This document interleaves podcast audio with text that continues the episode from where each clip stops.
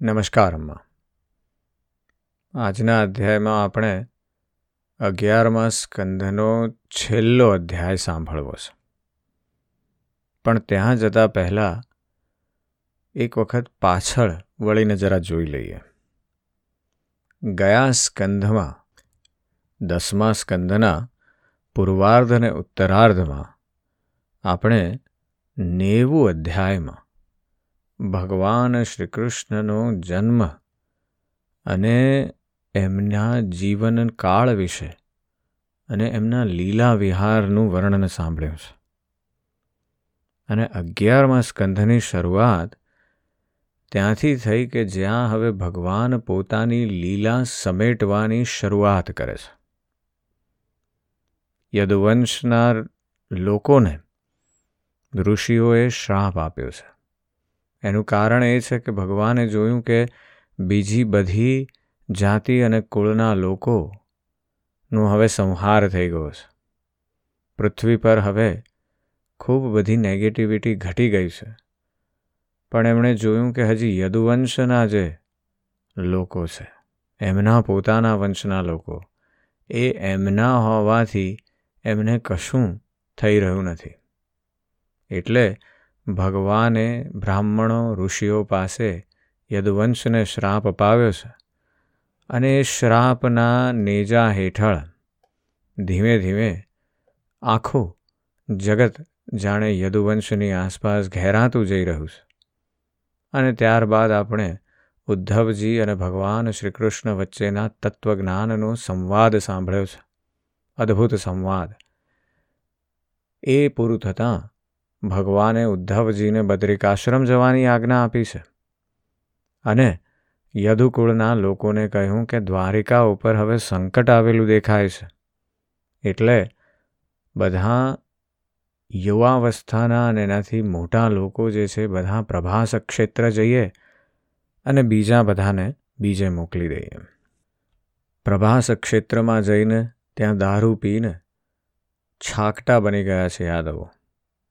અને એક પછી એકબીજાની સાથે યુદ્ધ કરવા માંડ્યા છે અને ત્યારબાદ યદુકુળનો સંહાર થયો છે.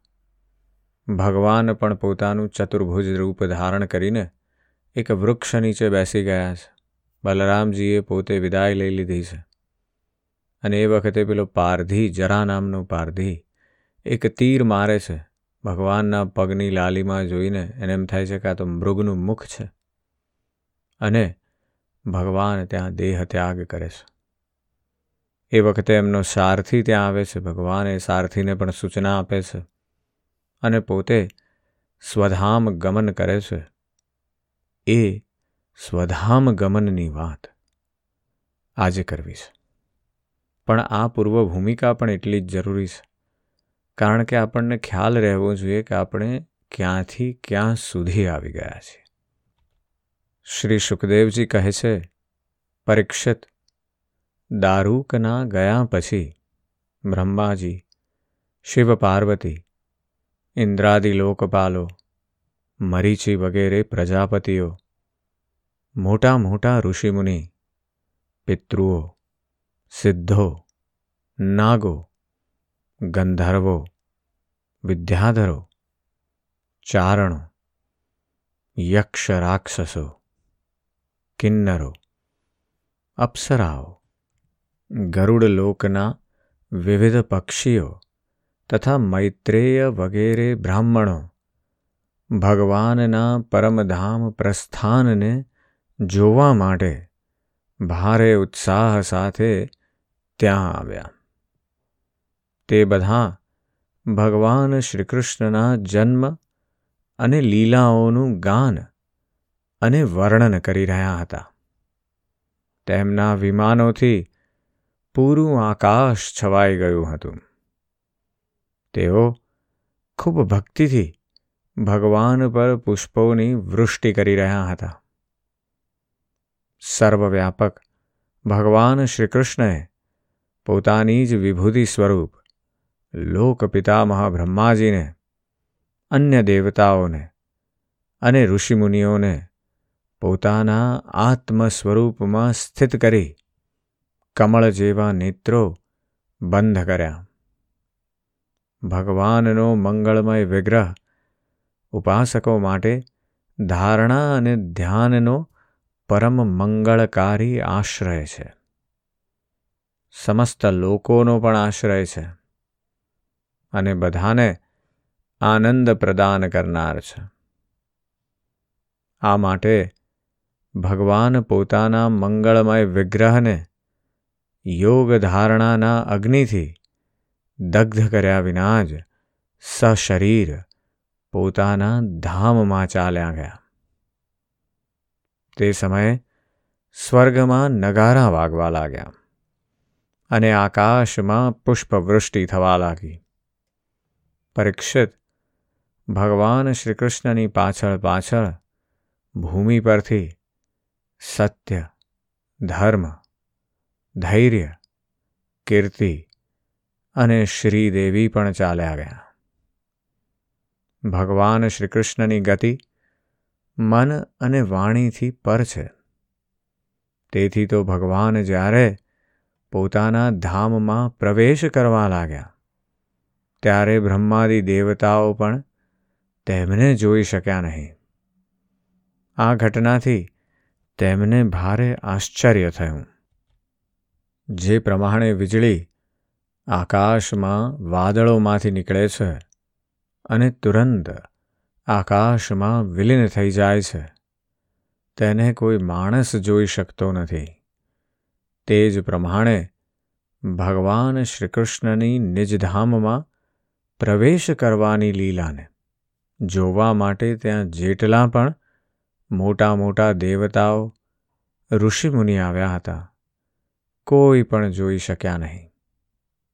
બ્રહ્માજી અને ભગવાન શંકર આદિ દેવતાઓ ભગવાનની આ પરમ યોગમયી ગતિ જોઈને ભારે આશ્ચર્ય સાથે તેમની સ્તુતિ કરતાં કરતાં પોતપોતાના લોકમાં ચાલ્યા ગયા. પરીક્ષિત જેમ નટ અનેક પ્રકારના સ્વાંગ લે છે, પરંતુ તે બધાથી નિર્લેપ રહે છે. તે જ પ્રમાણે ભગવાનનો મનુષ્યોની જેમ જન્મ લેવો અને પછી તેમનું અંતર્ધાન થઈ જવું. અનેક પ્રકારની લીલાઓ કરવી, આ બધું તેમની માયાનો જ વિલાસ છે, અભિનય જ છે. તેઓ સ્વયં આ જગતની રચના કરીને, તેમાં પ્રવેશ કરીને વિહાર કરે છે. અને અંતમાં સંહાર લીલા કરીને બધાથી ઉપરત થઈને પોતાના અનંત મહિમામય સ્વરૂપમાં સ્થિત થઈ જાય છે. પ્રિય પરીક્ષિત, ભગવાન શ્રી કૃષ્ણ યમપુરીમાં ગયેલા ગુરુપુત્રને તેના તે જ મનુષ્ય શરીર સાથે પાછો લઈ આવ્યા. હે પરીક્ષિત, તમારું શરીર જે બ્રહ્માસ્ત્રથી બળી ચૂક્યું હતું, તેને તેમણે જીવતું કરી દીધું. તેમણે કાલના પણ મહાકાલ, શંકરને પણ યુદ્ધમાં જીતી લીધા. જરા વ્યાધ કે જેણે કેટલો ભયંકર અપરાધ કર્યો હતો. તેમ છતાં તેના અપરાધને ક્ષમા કરીને તેને સદેહે સ્વર્ગમાં મોકલી આપ્યો. તો શું સર્વસમર્થ પ્રભુ શ્રી કૃષ્ણ પોતાના શરીરને અહીં રાખી નહોતા શકતા? અવશ્ય રાખી શકતા હતા. તેમાં આશ્ચર્ય જ શું છે? ભગવાન શ્રી કૃષ્ણ સંપૂર્ણ જગતની ઉત્પત્તિ સ્થિતિ અને સંહારના નિરપેક્ષ કારણ છે. સંપૂર્ણ શક્તિઓને ધારણ કરવાવાળા છે. તો પછી પોતાના શરીરને રાખવું તેમના માટે કઈ મોટી વાત હતી? ભગવાને સંપૂર્ણ યાદવોનો સંહાર થઈ ગયા પછી પોતાના શરીરને પણ બચાવી લેવાની ઈચ્છા ન કરી. આટલી વિશાળ દ્વારકા નગરીનું ઐશ્વર્ય અને પોતાના કુટુંબ પ્રત્યે પૂર્ણ અનાસક્ત થઈને પોતાના દિવ્યધામમાં ચાલ્યા ગયા. મનુષ્ય શરીર દ્વારા યોગીએ કઈ રીતે પોતાના દિવ્યધામની યાત્રા કરવી જોઈએ? શું આ જ આચરણ શીખવવા માટે ભગવાને આવી લીલા કરી છે? અર્થાત, યોગીઓ સિદ્ધિઓ દ્વારા પોતાના શરીરને બચાવી રાખવાની અને સંસાર, ઘર, પરિવાર વગેરેમાં રમણ કરવાની ઈચ્છા ન કરે. પૂર્ણરૂપે અનાસક્ત થઈને પોતાના દિવ્યધામ પરમ પદની યાત્રા કરે.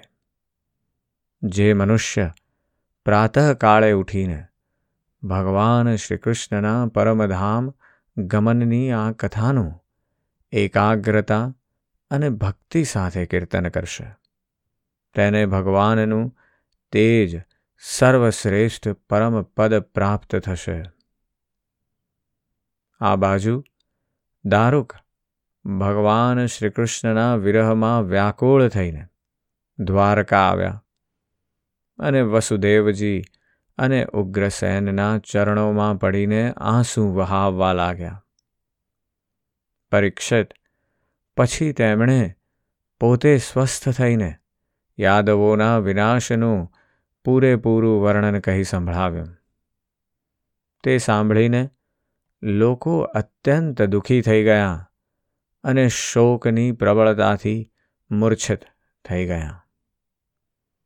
ભગવાન શ્રીકૃષ્ણના વિયોગથી વિહવળ થઈને તે લોકો માથા કૂટતા ત્યાં ગયા, જ્યાં તેમના ભાઈ બાંધવો નિષ્પ્રાણ થઈને પડેલા હતા.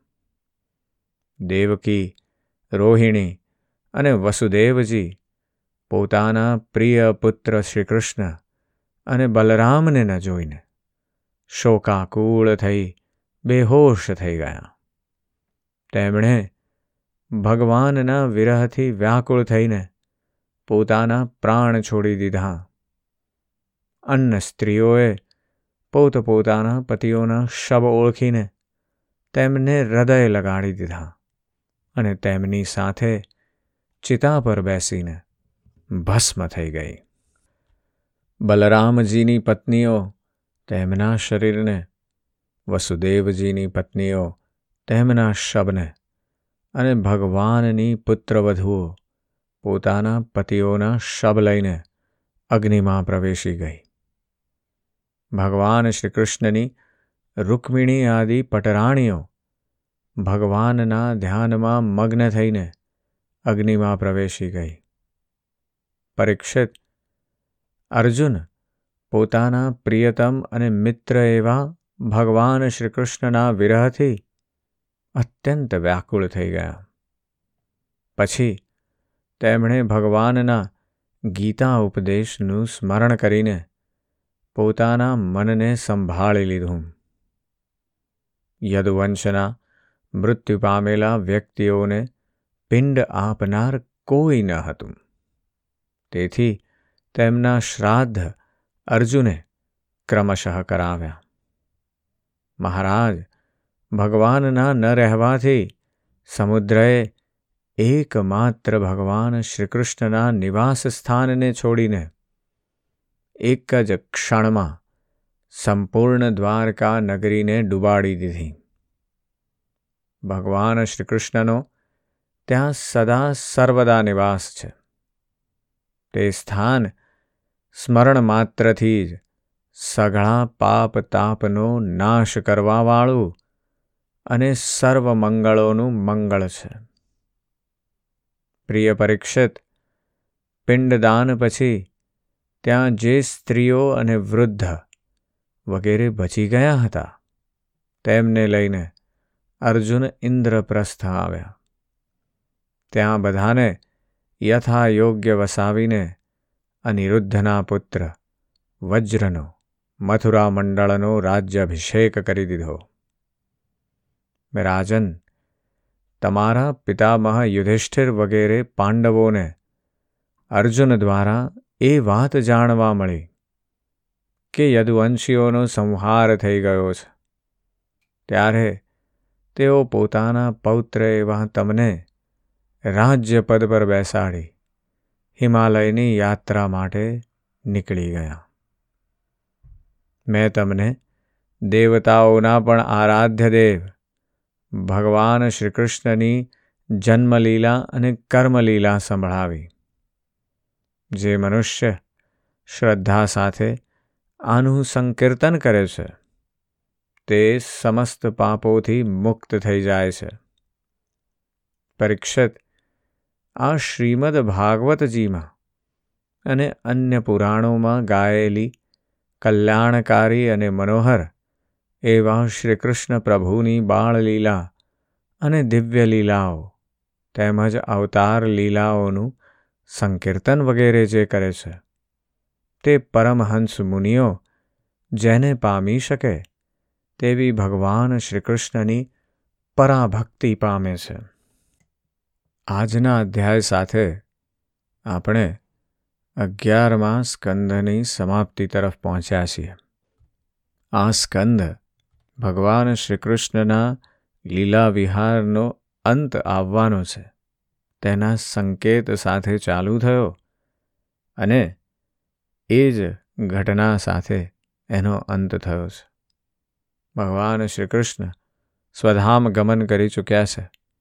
તેમની સાથે ધૈર્ય, ધર્મ, સત્ય, કીર્તિ અને શ્રીદેવી પણ ચાલ્યા ગયા છે. અને હવે કળિયુગની શરૂઆત થઈ છે તેના વિશેની વાત આપણે આગલા સ્કંધમાં કરવી છે. આજનો અધ્યાય આપણને ફરી ફરી વાર વિચારતા કરી મૂકે છે કે જીવનનું આ પરિચક્ર બસ આ જ રીતે ચાલ્યા કરવાનું છે. અને ભગવાને આપેલા તત્વજ્ઞાનના સંદેશ પ્રમાણે આપણે આપણું જીવન શ્રેષ્ઠ રીતે કેમ જીવી શકાય? ધર્મ પ્રમાણે કેમ જીવી શકાય? ભક્તિ પ્રમાણે કેમ જીવી શકાય? અને સમભાવની ભાવના સાથે કેમ જીવી શકાય? તેના વિશે સતત પ્રયત્ન કરવાનો છે. આજે બસ આટલું જ. જય શ્રી કૃષ્ણ.